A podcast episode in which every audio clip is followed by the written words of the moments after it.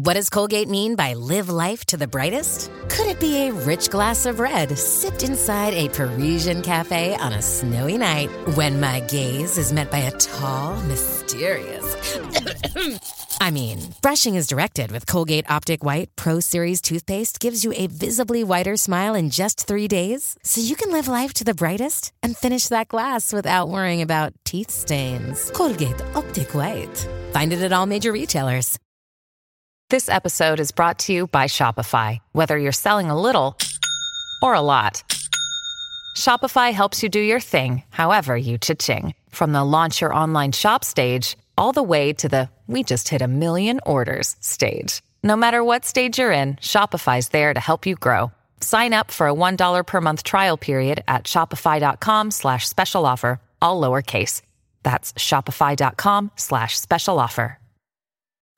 Uh, crackers, napkins, Clorox disinfecting bleach. Check. Now, roses. Uh, what if they wilt? Attention shoppers! Clorox disinfecting bleach is a great way to keep flowers fresh for longer. It'll even work for that uh, ink stain on your shirt. Ah, not again. Clean anything with the versatile Clorox disinfecting bleach. Discover more hacks at clorox.com/learn. Give your kitchen the upgrade it deserves with Clearview Cabinetry. Clearview Cabinetry starts as a kitchen built for now and grows with you as life changes. It's flexible by design with full access cabinet construction so you can go from doors to drawers for storage that works when you need it. Get an appointment free design consultation and explore all our cabinet options on display in our kitchen showroom and save big money now at Menards. Save big money at Menards.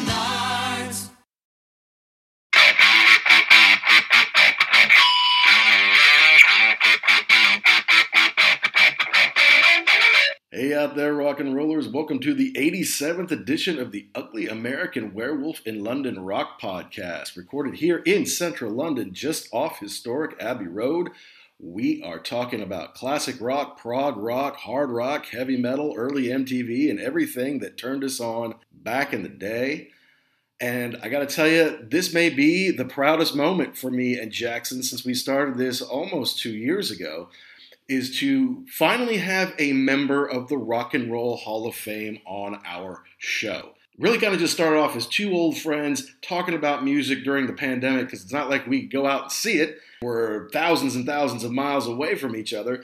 So we started having conversation. I said, you know what? Let's record these. We'll make a show out of it. It'll be fun. It'll give you something to do during these days when you're basically just locked inside a flat all day long. And we started to pick up some momentum, make some friends, do some fun interviews. And now, today, uh, after years of working on our craft and gaining knowledge about music that we love, being turned on to some new things and exploring that, we finally get to have a guest on from a band that we loved growing up.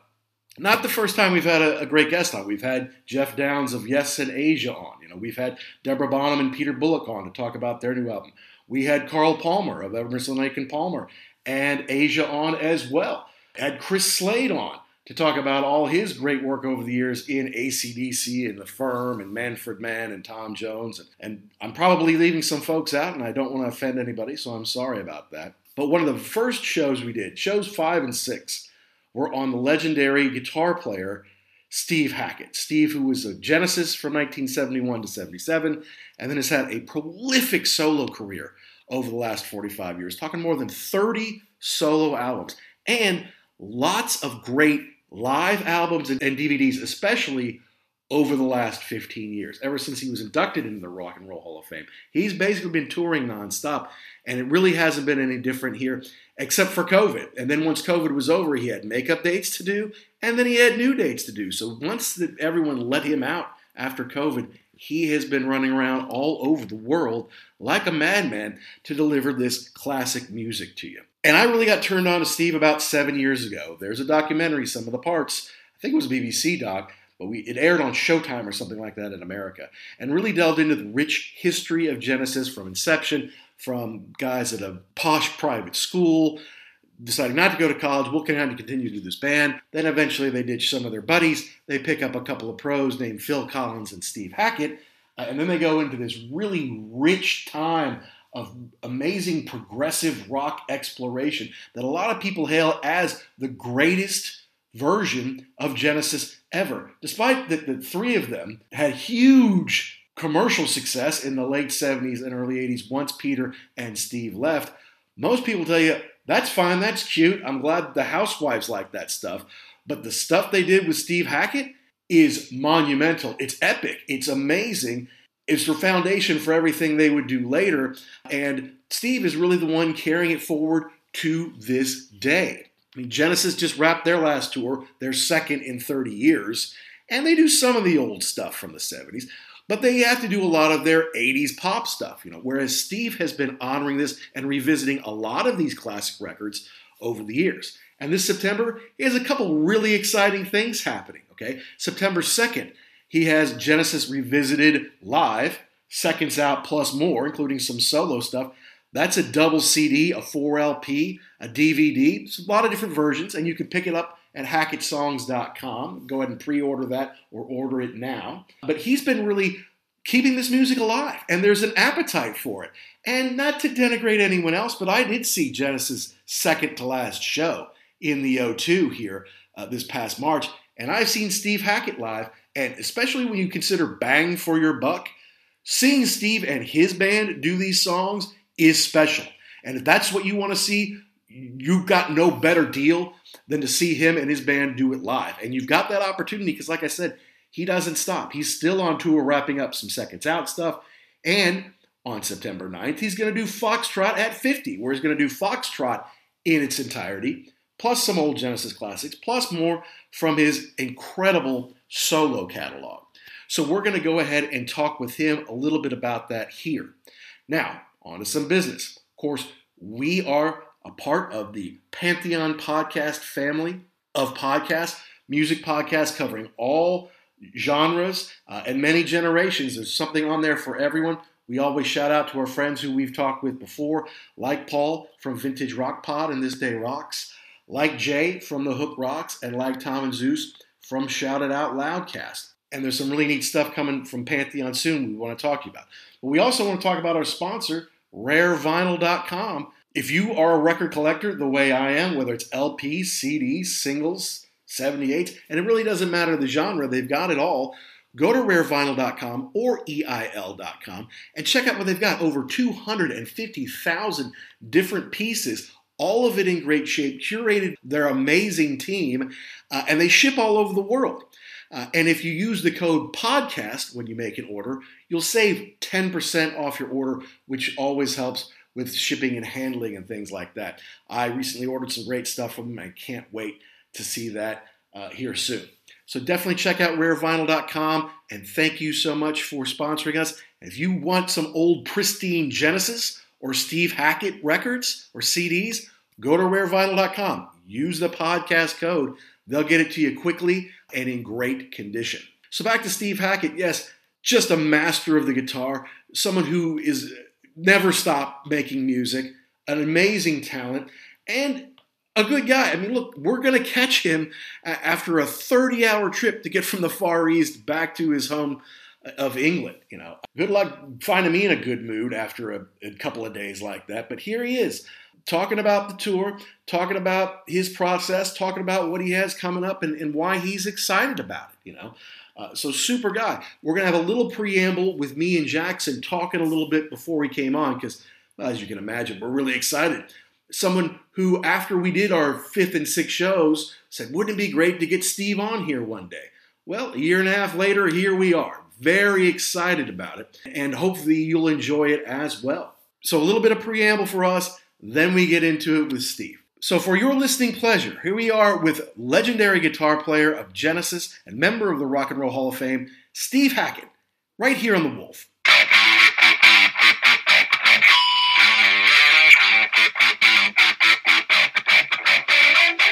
So, this is a pretty cool day, Jackson, in that, you know, when we started the podcast, call it a year and a half or so ago, we kind of envisioned it as we're going to compare you know UK and US success of different artists and try to figure out why some people make it big in one place and maybe not in the other and and obviously as people who grew up on classic rock radio in America and MTV Steve Hackett is underserved. We didn't know him very well.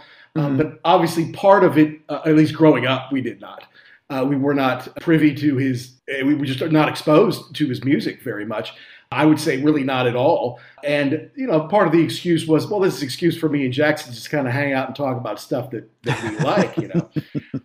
but it was me saying, look, Jackson, I've discovered this guy, Steve Hackett, that, you know, we didn't know in college. It was just one of those times where it's like, I found this great artist. I need the world to know about it, but I really kind of needed you to know about it as much as I wanted the world to know about it, you know? Right. Well, and it was the thing too where you say, "Oh, Genesis." Oh no, I know Genesis. No, you really don't. You know the you know the the early 80s pop stuff, but you don't know the real meat and potatoes prog stuff that, you know, from the 70s, the Steve Hackett years. So you're right, you know, you got you turned me on to this and it was just like a whole new world opening up. Like how did I not how did I miss this, but how did this how did this escape me for so long? And to your point about the, you know, why is one thing bigger in the UK than in the US, it's it's just really it's just really dense and it just takes you just need to get into it and really have an appreciation for for the the complex songs, the composition and the musicianship of everyone in the band. Absolutely true. Yeah. Obviously, when we first got into music, MTV is is where we got most of it, right? And, Right. And and so we saw his old band without him on MTV some, but really the only chance we would have had to see him was in GTR with Steve Howe, uh, maybe doing "When the Heart Rules the Mind" because that was a bit of a hit and a cool video, and they definitely put some money into that. But then because I think of management issues, the band didn't really continue on. And, and so when all you hear is classic rock, which is very controlled, especially now by corporations, DJs don't, even in the 80s, didn't really, they get to choose what they wanted to play a little bit, but they weren't going to go play Supper's Ready for 23 and a half minutes, right? They, you say, oh, you want to play Genesis? Uh, play Follow You, Follow Me. The girls like that one, you know? So, Right. Yeah. uh, so I, I just feel like we were deprived. And then once I found it, I was like, I got to tell the world about this. People got to know. You know, people got to understand. It's not just Genesis. I mean, when you get into Spectral Mornings and Voyage of the Acolyte and Highly Strung and his solo work it was fantastic, you know, and, and collaborating with some great people like Richie Havens. And, and obviously, he got some of his old band members on uh, his solo records. I'm like, this guy's great. Why? What is it about America that can't embrace it? Is it because he's not the lead singer? Is that what it is? I think so. I think in in in our discussions about uh, Jeff Beck, Mhm. I I think that is the problem in America. If you are not, no matter how great of a, a guitar player you are, if you are not out in front, with the exception of maybe Jimmy Page, you're you just you don't get the same kind of attention and accolades that you do in other places. No, that's true. And or, you've got to have the consistent lead singer, right? Like mm-hmm. Eddie Van Halen had Dave, and he had Sammy, you know, but but he's great. Eric Clapton sings his own stuff. Yes, Jimmy kind of consistently had, certainly in the 60s and 70s, he had Robert Plant, you know, kind of thing. I don't know. It's like Peter Gabriel solo was big, Phil Collins' solo was big in America.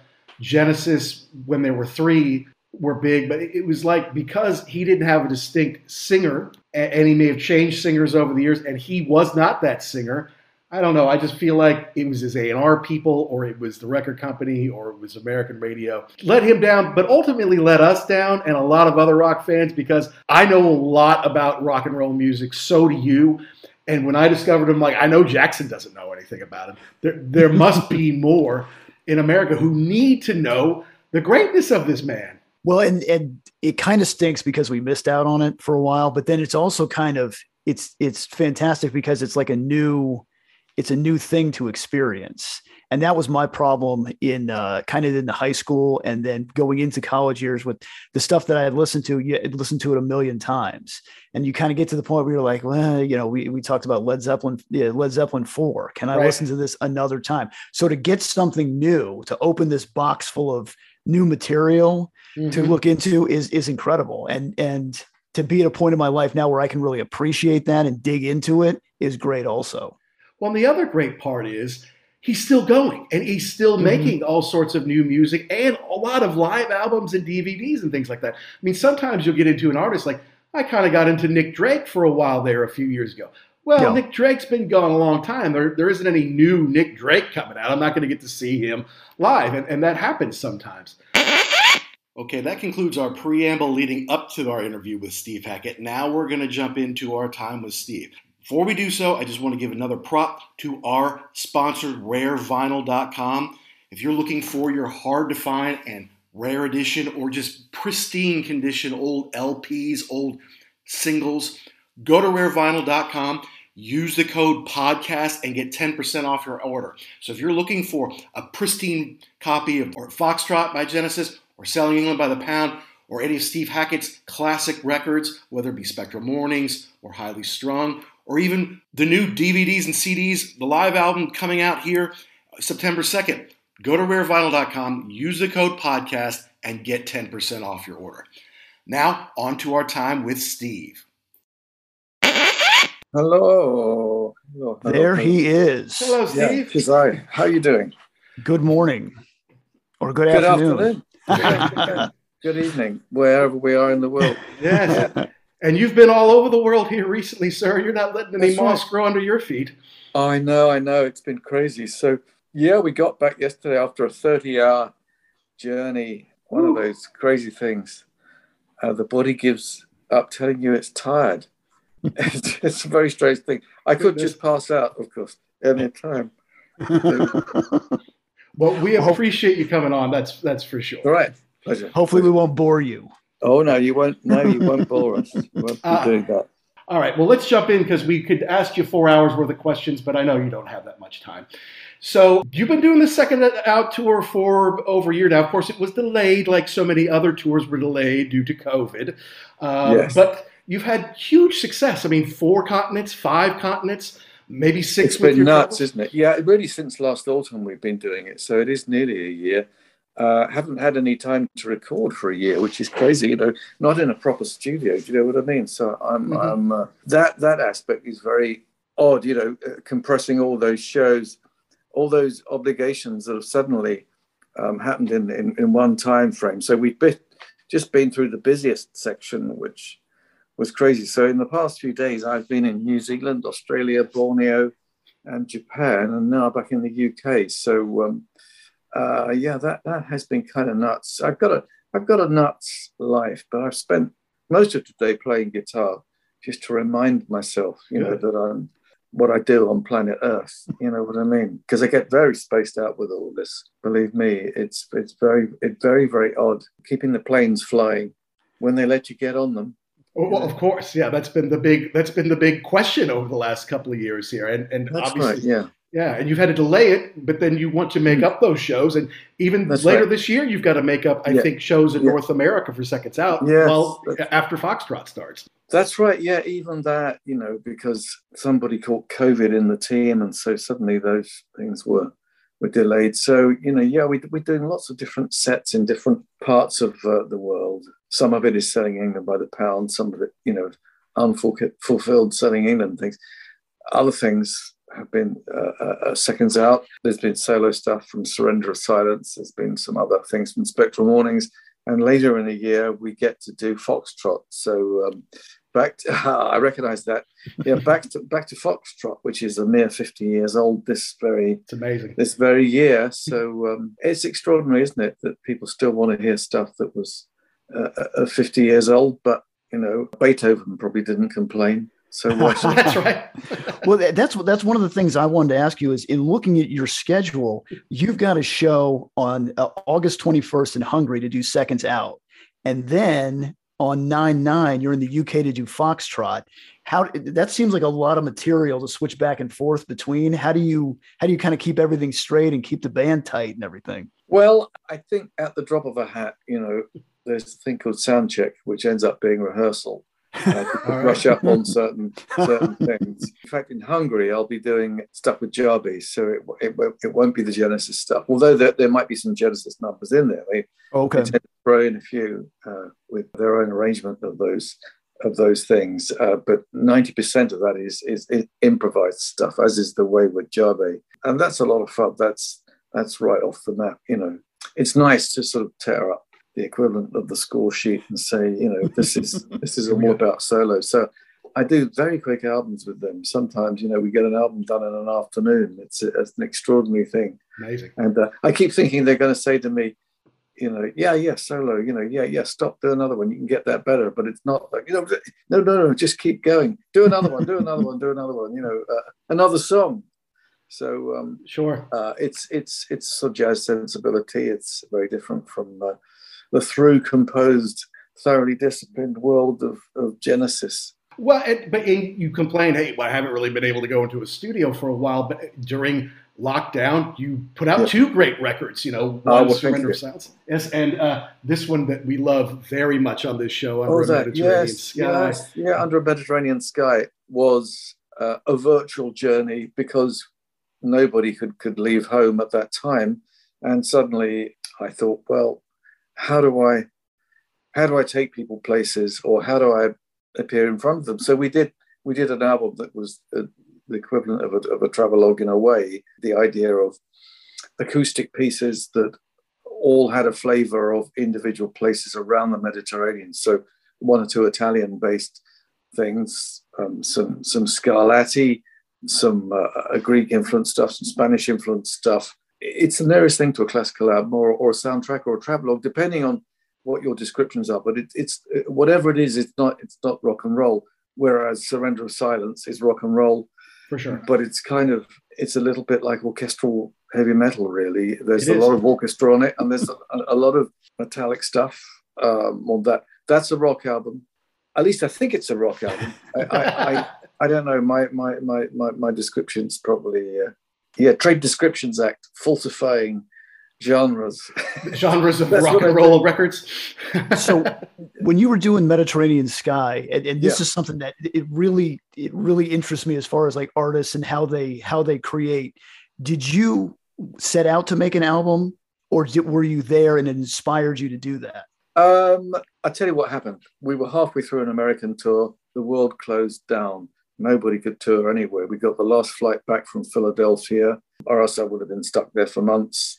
And right. lovely though Philadelphia is, and uh, you know, great friends there. But the idea was, how do you play in front of people? How do you how do you keep it honest? You know, I, I couldn't access the band. I, I I couldn't do that. So I thought, you know, once again, rely on your own fingers rather than farming it out. You know, um, so that was the kind of work that I could I could do mainly on my own. Yes, sure, there was orchestral stuff. We had other players, we had samples, we, we mixed it all up. And it was a joy to do. It was good for the soul to do that.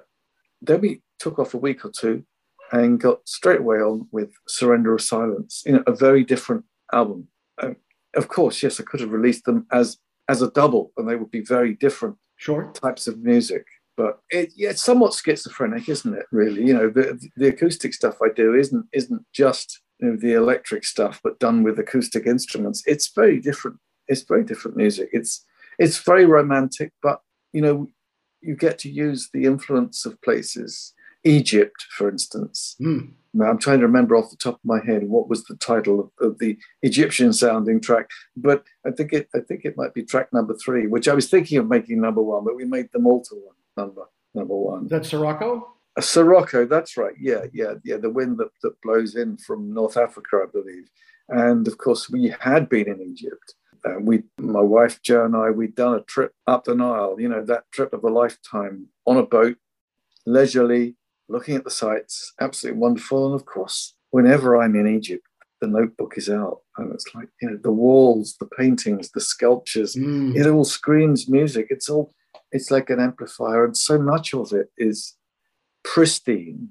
The sandstone has been toughened by wind and rain, unlike the limestone that gets uh, diminished and crumbles. So mm-hmm. this stuff looked like it was just built, and none more exotic than all, all, all of that. So, and I'd also visited Lawrence of Arabia's place in uh, T.E. Lawrence in, in in Wadi Rum, which was the uh, the Jordanian side of the of, of the the desert, seen the actual house, which is basically wow. in ruins. In ruins now, but you know, we spent a night under the stars with with with the Bedouin people, and that was absolutely lovely. And and of course, it's another it's another side of it.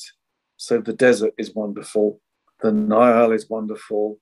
You can't comprehend all of it. You can't be everywhere, but we sure as hell tried and and so those descriptions came into the music. Sometimes it, it, it, affects the rock and roll as well but in general, when I think of Middle Eastern stuff, uh, I usually think of of acoustic music, and occasionally it strays into into into rock stuff. Interesting, interesting.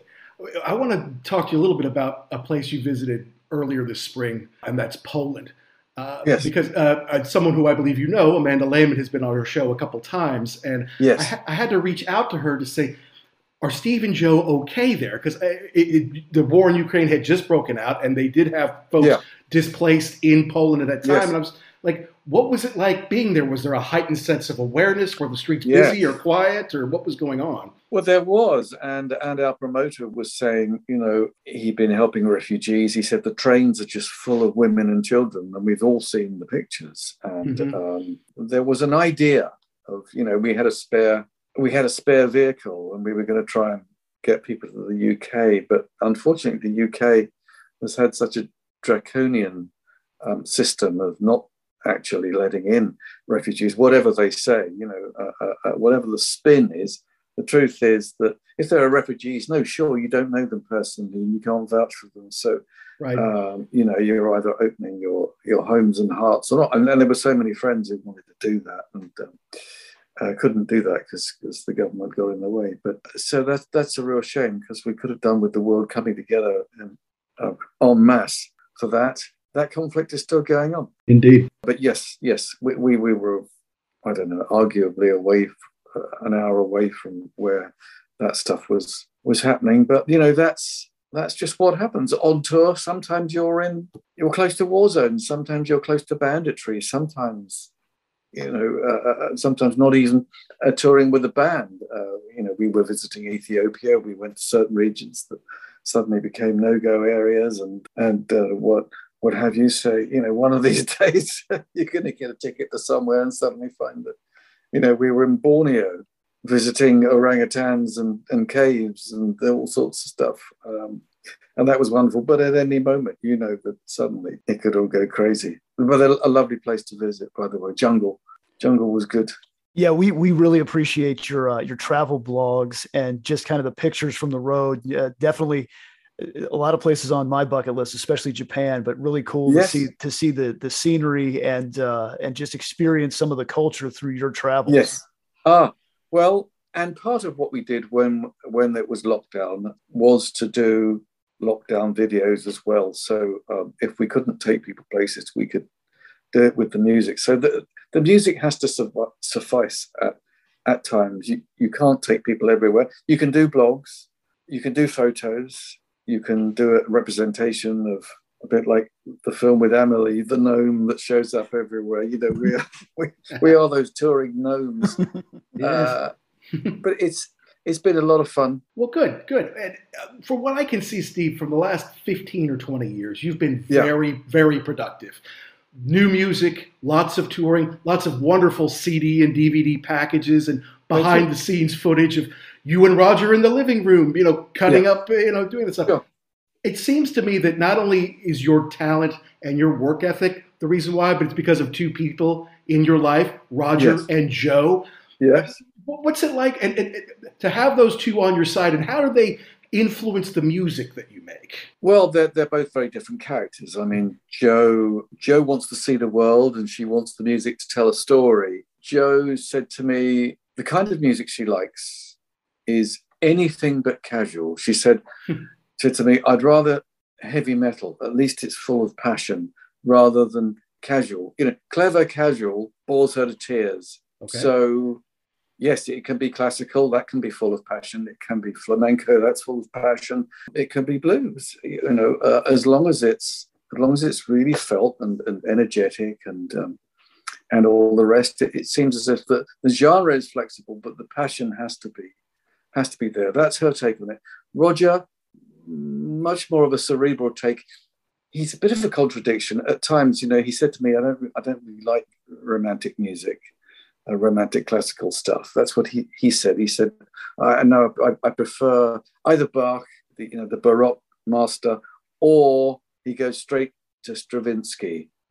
Um, and but in recent times, he decided to start taking piano lessons over again in order to learn how to play Chopin very quietly. And I said, "Yeah, Chopin, romantic."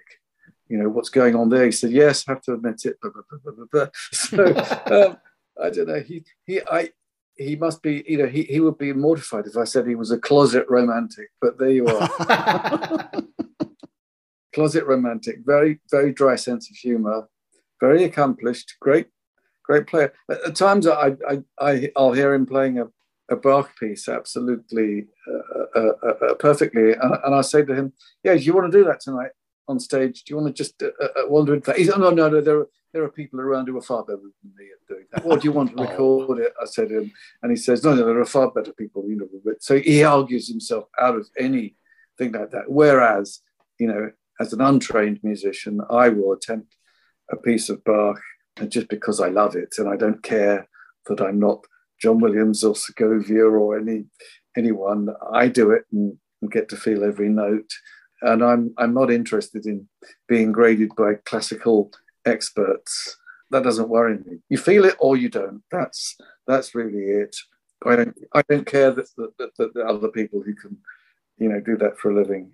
I think that's really what it is. When you you make music and you allow people to feel something when they hear your music, but you are also affected by music too, and and just the sheer joy of being able to reproduce it and to play it uh, is something that I think a lot of people, including us, wish we could do. And so to yeah. have somebody like you do that and just listen to it is it's just it's phenomenal. Well, you know, I just try and make when I do that sort of stuff, just try and make a perfect record. And so the way to do it, you know, so having this conversation with with um, Anthony Phillips, who is known mean guitarist himself and has written some of the most wonderful Genesis stuff before I joined. So my predecessor in Genesis, he says to me, you know, about about the Bach stuff, you know, he said, Oh, you know, how did you do that? And I did, well, you know, we we we do it in small chunks, do you know what I mean? And we we put it together that way. You know, I'm I'm I'm I'm never going to go out and do an evening an evening of Bach mistakes with Steve Hackett. We, we just don't want to do it. But to record something, it's a bit like it's the equivalent of painting, isn't it? It's the it's the Sistine Chapel. It's it's the work is so valuable. A little bit like Shakespeare, perhaps. Why would an actor want to do Shakespeare or make a film of of that? Because it's not going to make money. It's not going to set the world alight. But it's paying homage to something where you your version of it is a footnote to what everyone else does. It's a bit like Everest, isn't it? Why climb it? It's because it's there. You know, it's it's because it's it's because it's wonderfully detailed. And uh, again, uh, to my mind, it it doesn't sound like a surfeit of logic. It sounds like a collection of passionate moments, or at least that's how I how I see it. We don't really know what what Bach was was thinking, do we? We we don't know. The church never allowed us to find out what he was really thinking. So uh, Roger thinks it's all a cover, all that religious stuff. He thinks that Bach was really a, again, you know, closet romantic. well, maybe so. We'll never know. Fumblings in the organ loft. Well, we were look. I was fortunate enough to catch one of your Palladium shows here on Seconds Out. Oh, uh, very and great to see Amanda with you. I've got tickets to Hammersmith, but it, it, seems that what I'd really love to see, Steve, is one of your Trading Boundaries shows where you oh, do okay. pull out the nylon. I, and I didn't yeah. hear about that. I, mean, I know you did one yeah. last year. You have a couple more scheduled for January. Can you tell us about the dynamic of those shows versus like a traditional theater show? Okay. In general, I haven't been doing many acoustic shows in, in recent years. I, I, I did do uh, uh, previous years where I was doing practically nothing but, but I didn't want to confuse people.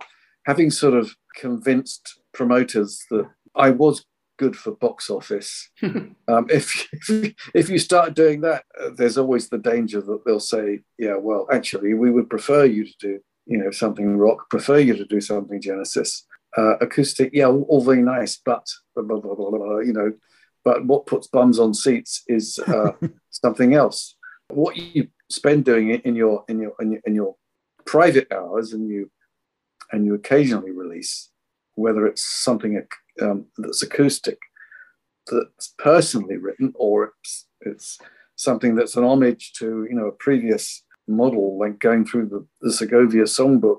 Those gigs can be very special, and sometimes I'll come off stage having done those um, acoustic gigs because there is nowhere to hide.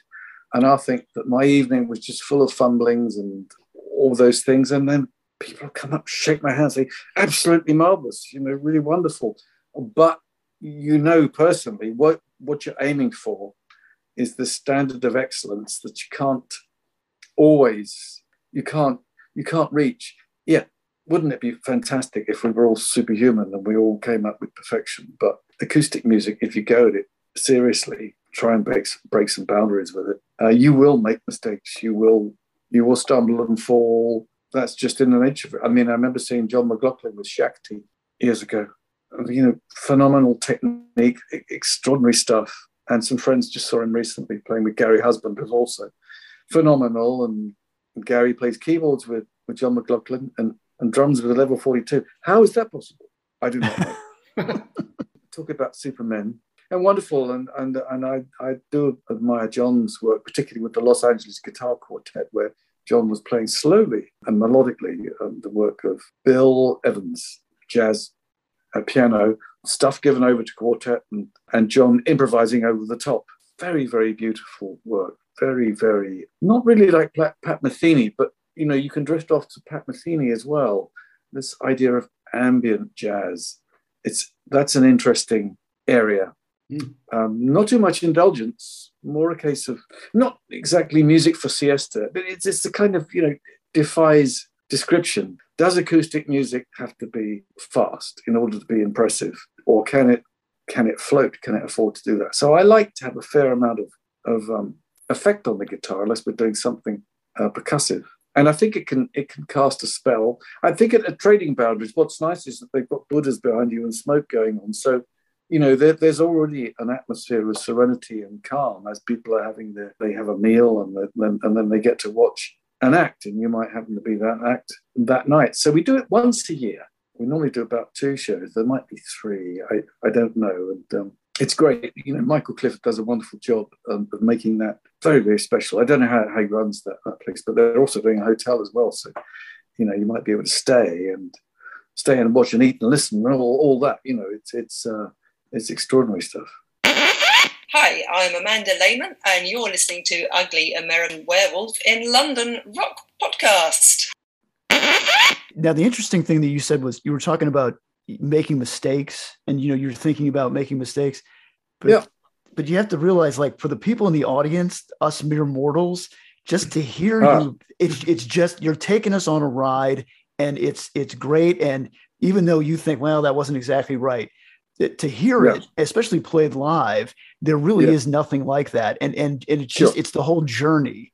And and for people who for the millions of people out there who either don't play an instrument or play it kind of, you know, on the weekends or at night or whatever, to hear somebody who does that professionally is is really it, it's phenomenal. And I don't think anybody can tell if you're making mistakes. That's that. That's, people are just happy to yeah. be there. Oh, you know, I uh, one night we were doing. I, you know, I have to admit to being human. You know that that that we we did. Um, there's a track I wrote, a sort of commemorative piece when Genesis reformed in 1982 in order to bail out WOMAD and and to help with that. And uh, I'd flown 3,000 miles to be there for the gig, and I I wrote this piece and, and I ended up calling it time lapse and trading boundaries. One night I, I played it moderately well, and the next note, next night I, I tried to play it, and, and you know I couldn't even remember the opening phrase, and I went at it about three or four times.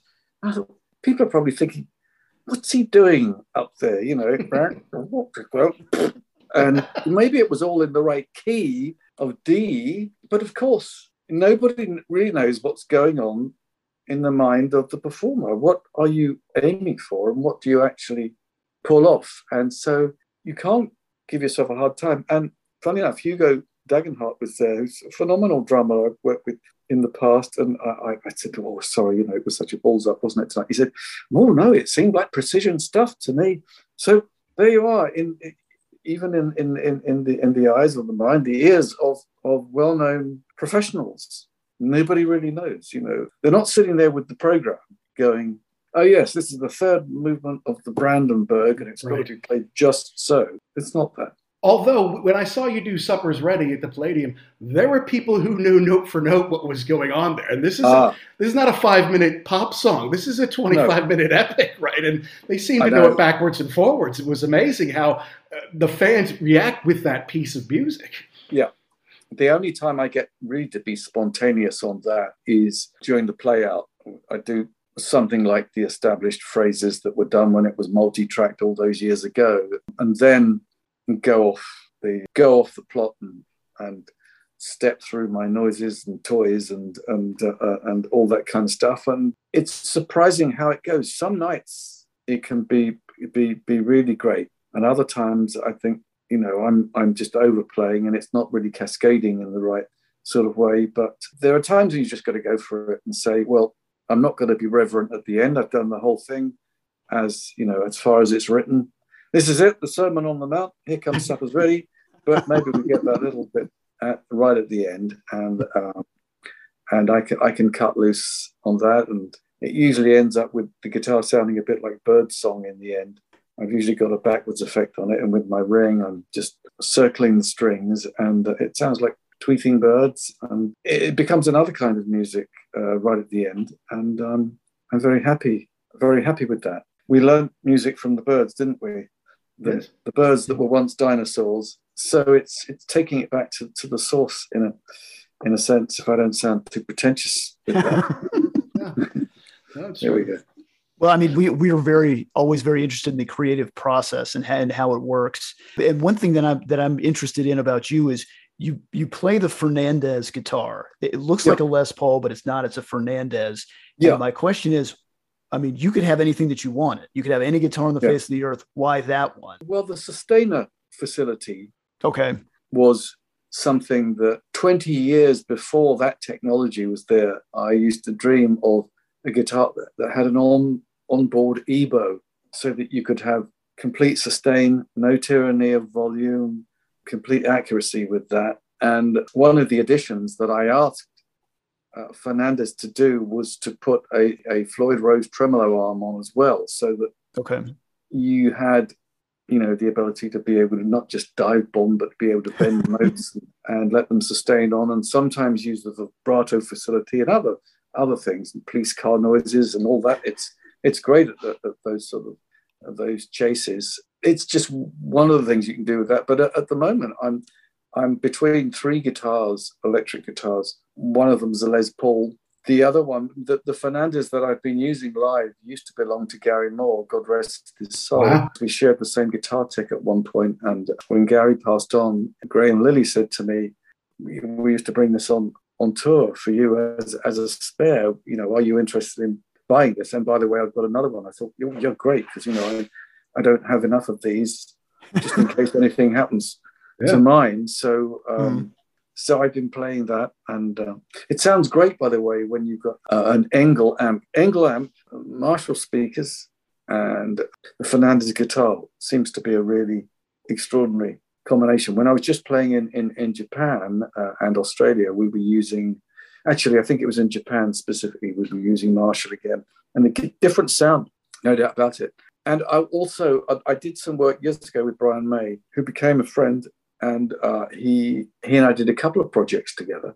And just recently, I ended up swapping up another Les Paul with a pal of mine for one of those guitars that that Brian and his father designed. Oh, really? Yeah, and uh, I've been recording some stuff with that, and it, that sounds fabulous. But all of these guitars do something slightly different. There hasn't been a guitar built that does absolutely everything. So I am swapping guitars around when I'm playing live at the moment. Sometimes it's just because there'll be one that's detuned. I used to play one guitar all night with, with Genesis. That was the Les Paul the, from 57. I remember that one. Uh, yeah. One wonderful guitars we have tried. I, I got to play Greg Ormond's guitar recently, uh, which was uh, the one that he used on, on, on Layla, the thing that I believe starts it out. Is I believe that's him, but we, we, we don't really know. You know, the hallowed Right. halls of, Yeah. of privileged guitarists, not all of whom are still with us. And that was a 57 Les Paul, uh, which is remarkably similar to my to my one. And so I, I felt like I was playing the same guitar. But yes, of course, they they are standard, aren't they? You know, they they come off the production line, but they do have a life of their their own. So the Les Paul was the go-to guitar for me as a as a kid. I used to dream, I used to dream of owning that. I used to think anyone who's got a Les Paul and a Marshall has already made it. You've got Yeah, the that's paint. true enough. Now, now go and do the Mona Lisa. Go and do that. You've got, you've got the, you, you got the wherewithal to do whatever, and then you know, and then you spend the rest of your life trying to uh, be worthy of the great instrument. That's what. Thank you kindly, sir. I know you Thank got to jump to another one. Go get some rest, and I- we'll yeah, see you I- on the road soon. Lovely talking to you guys. Thank you. if you I so seem a bit spaced and jet lagged, um, that's because I am. So uh, anyway, great to talk. You've heard it, you know. Th- thank Jo Thank and, and thank, Thank you. Sharon for us. Will do. kindly. Yeah. Thank you. I Thank will. you. I will thank them all. Lovely ladies. Hi, this is Steve Hackett, and you're listening to The Ugly American Werewolf in London. Him, I mean, he just came off a 30 hour flight Oh my goodness! from the Far East. Wow. Uh, and he jumped on with us to talk a little bit about the uh, the upcoming release here. I think that's September 2nd. That the there's a few different versions of it. It's basically a live account of his Seconds Out tour. There's CD, DVD, CD, Blu-ray. There's a 4 LP version I think that's available. Uh, and you can pre-order that now. And then, of course, a week after that, the 9th of September, he starts Foxtrot at 50. Just the guy doesn't stop, man. And I, I like that uh, comment about how the sound check is the rehearsal. Come on, here we go. Yeah. well, I mean, the fact of the matter is, he's been revisiting a lot of this music for a long time. His band has been pretty tight together. He's had a couple of changes over the years, but he's had a lot of the same folks in the band. So, uh, and he's obviously Supper's Ready was on Seconds Out. So, getting ready for Foxtrot, well, that's half of it, Yeah. to be honest with you. That's half the record. But to be able to throw in a Horizons, you know, the acoustic bit that he does ahead of Supper's Ready is like the only thing on the second side of Foxtrot that's not Supper's Ready. I'm looking forward to doing that. I didn't realize that Watcher of the Skies, not only was he a co-writer with the other guys in the band, but his brother John Hackett was a co-writer on that as well. Yeah, I didn't I didn't know that. That is that's very interesting. I I really wonder how it, it's it's one of those things that you could ask a thousand times. You know, what would have happened had he stayed in the band? What would Genesis have been with him into the 80s? Who knows?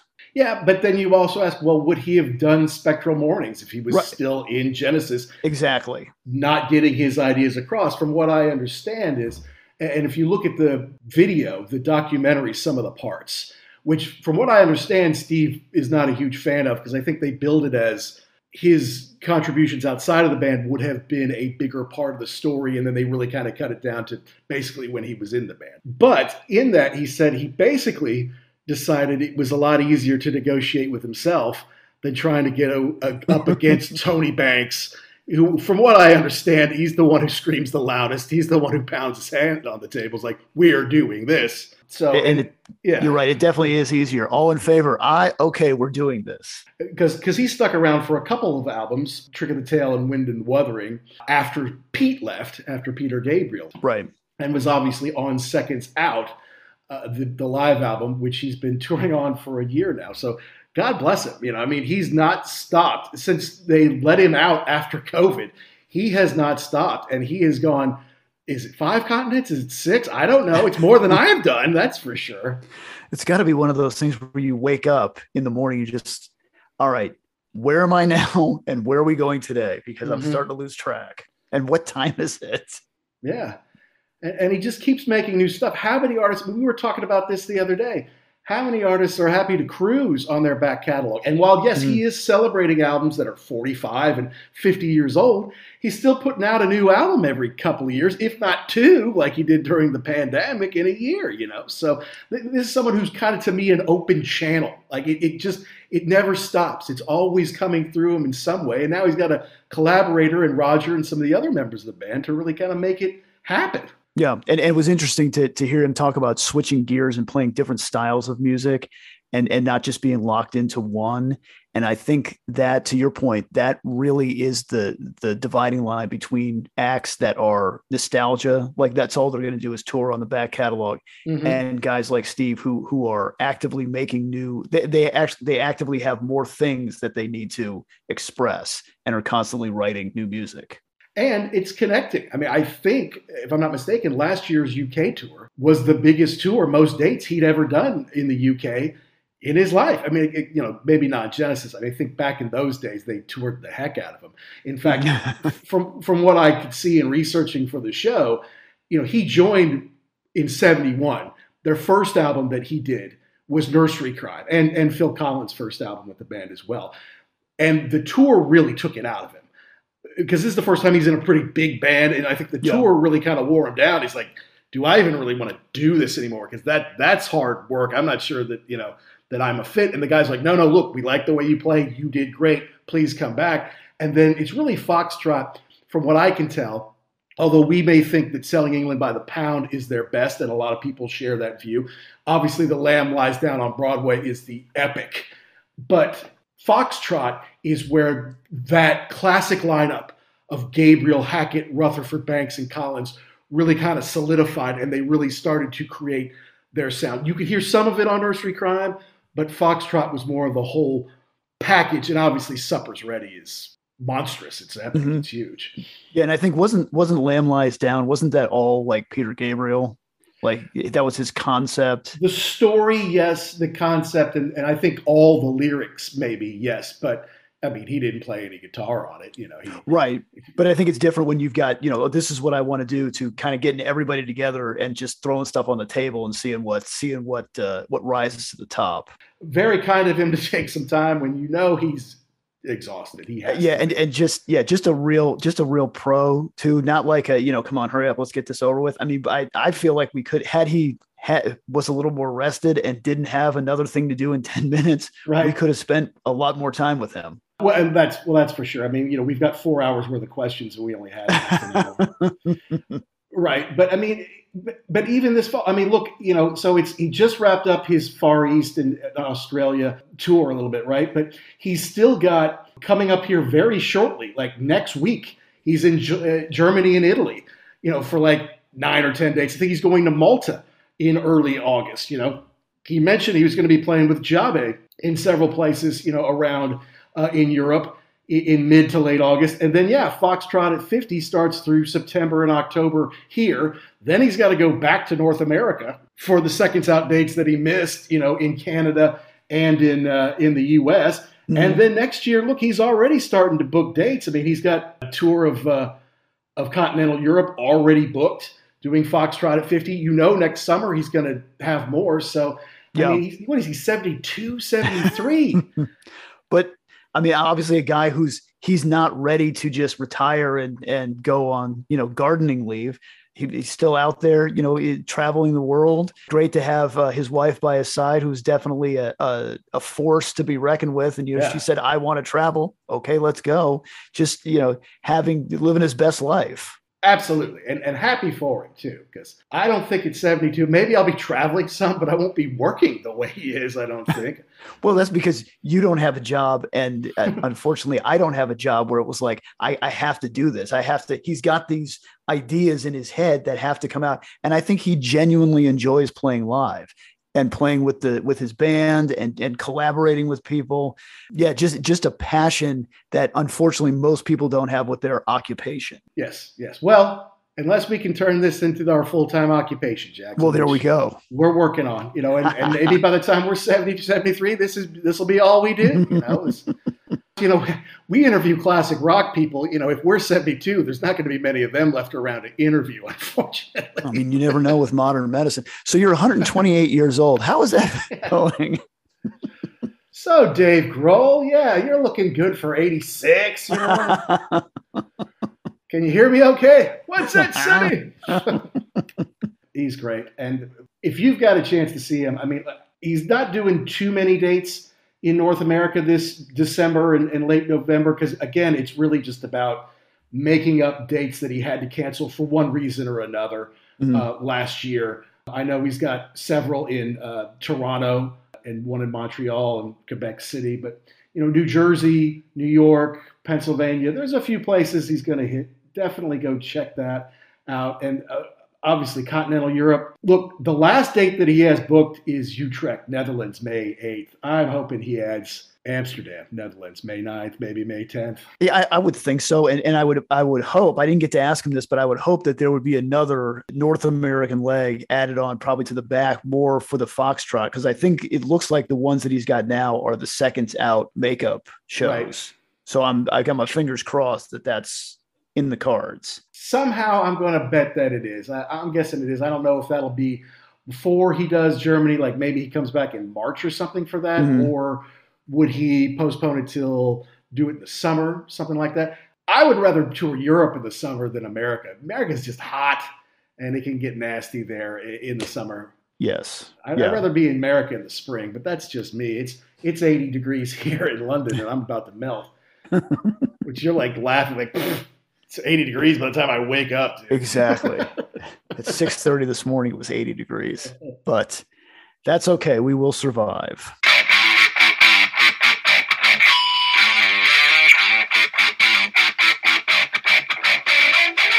Thank you so much for tuning in to our talk with Steve Hackett, the guitar legend who just has so much going on right now. I mean, still wrapping up his Seconds Out tour in Europe, uh, going to be doing some dates with Djabe in Eastern Europe in August, ahead of September 2nd, when the live DVD, CD, LP, however you want to buy it, uh, Seconds Out and more, uh, revisited comes out, and you can get that anywhere, including at our sponsors, rarevinyl.com, where if you use the code podcast, you get 10% off your purchases.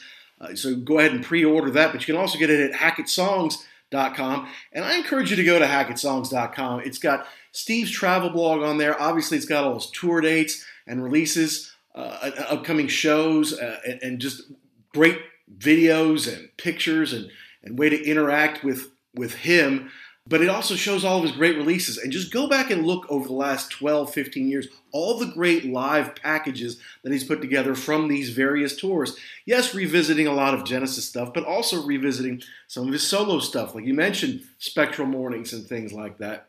He's just prolific. He's an open channel. He's one of those guys that will something will come to him in a dream, and he'll have to wake up in the middle of the night and, and play it and try to go lay it down. He just does not stop creating music, and he obviously loves to play live because he has not stopped, uh, you know, for years, you know, and he just kind of keeps going, keeps going. Foxtrot at 50 tour starts in England September 9th, and I think there's about 25 or so dates there, uh, including one at Hammersmith that I do have tickets for, and I definitely can't wait to see that. So, look, I know a lot of people know who Steve Hackett is. I know a lot of people are old school Genesis fans. I just know that I'm almost 50 years old and I know a lot about classic rock music. I got thousands of records. I spent countless hours listening to the radio, watching music documentaries, going to live shows, all that. And until I was about 42 or so, something like that, I didn't really have any concept of who Steve Hackett was. Now, that's kind of my fault, but I really also blame American rock radio and I blame MTV and I blame the record companies who say, well, that's just not what we're interested in pushing right now. Because his music is genius and it covers all sorts of genres. You talk about classical and heavy metal and blues oriented stuff. I mean, he's got more solo releases than Phil Collins, Peter Gabriel, Tony Banks, and Mike Rutherford put together. Okay, he has never stopped. He's just prolific, you know. And you can tell from our interview, he's a genuine guy. You know, he is something who is someone who serves the music, serves the fans very well, and, and doesn't have any interest in quitting. So if you weren't familiar with Steve, hey, listen to his records, listen to old Genesis records. Listen to our old shows. Episodes five and six were in depth all about Steve Hackett. It's really me trying to coach Jackson up on who Steve Hackett is. I think episode number 28 was on selling England by the pound. One of our very favorite, or at least most popular episodes, was our review of him live at the Palladium. I think that's about episode number 44 or so from last year. But you can listen to any of that, get a feel for him. Go out and buy the new live album, Seconds Out Live, uh, plus solo stuff coming out September 2nd. And then if you're in the UK, definitely go see him on Foxtrot at 50 Tour. I've got a feeling for our fans and fans in the US that Foxtrot 50 will be coming your way in 2023. We just don't have those dates at this point. So thank you kindly to Steve. Uh, thank you to his wife Jo, who helped coordinate this, and to Sharon uh, at uh, Publicity Connection uh, for hooking us up. Thank you kindly. It was a great time for us, and I hope Steve enjoyed it as well. Now, as usual, we have to wrap things up, and we want to know did we get something right? Did we get something wrong? Did we miss the point? Did we leave out your favorite part? What would you have asked Steve Hackett had you had the time with us? Well, let us know. You can tweet or DM us at ugly underscore werewolf or at actionjack72. You can also email us uglyamericanwerewolf at gmail.com. Let us know what records, bands, concerts, DVDs, what musical shows you want us to talk about. Uh, thanks again to our sponsor, rarevinyl.com, where you can use the code podcast to get 10% off all of your purchases. And thanks to all of our friends and family members of the Pantheon podcast network of shows, about 100 shows with something for everyone. And there's some really exciting things going on with Pantheon right now that we can't wait to share with you here real soon. So you're going to have to stay tuned for that. Next week, we actually welcome a special guest. Special guest that some people who listen to our show probably will know. He's Mr. Sonny Hollywood Pooney, who has his own fantastic podcast, Growing Up Rock. And he's been a guest on many, many different podcasts all over the world. And he, on a regular basis, I think on a monthly basis, he does album review crew with the guys, Tom and Zeus from Shout It Out Loudcast. Sonny's a great guy. He's a little bit older than us, but he basically grew up around the same time as we did. Uh, and he knows his 80s hard rock better uh, or just as well as anybody out there. He, he, has got the details, he lived through it, he knows his stuff. Super guy. So it was a real fun conversation. We can't wait to share that with you on the show here real soon. So thanks again to Steve Hackett and to all you rock and rollers all around the world. Be cool and stay safe.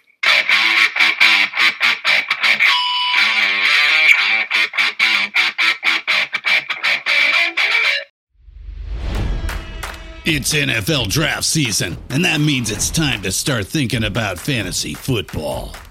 FantasyPoints.com features industry leading experts and prognosticators using proprietary hand charted data to help you score more fantasy points. FantasyPoints.com is the place to go for whatever kind of fantasy football you play. Whether you play fantasy football, daily fantasy sports, or do a little bit of everything, Fantasy Points has the meticulously researched content to guide you to victory. And why wait for the fall? Fantasy Points also covers the new spring football league, the UFL. Join the guru, John Hansen, Scott Barrett, Joe Dolan, and other massive names in the fantasy football universe with an exclusive offer. Use code Pantheon for 15% off any fantasy points package, including the all in package, with access to every article, tool, and data nugget that Fantasy Points has to offer. That's fantasypoints.com and code Pantheon for 15% off at Fantasy Points. Fantasypoints.com. Code Pantheon. Score more fantasy points.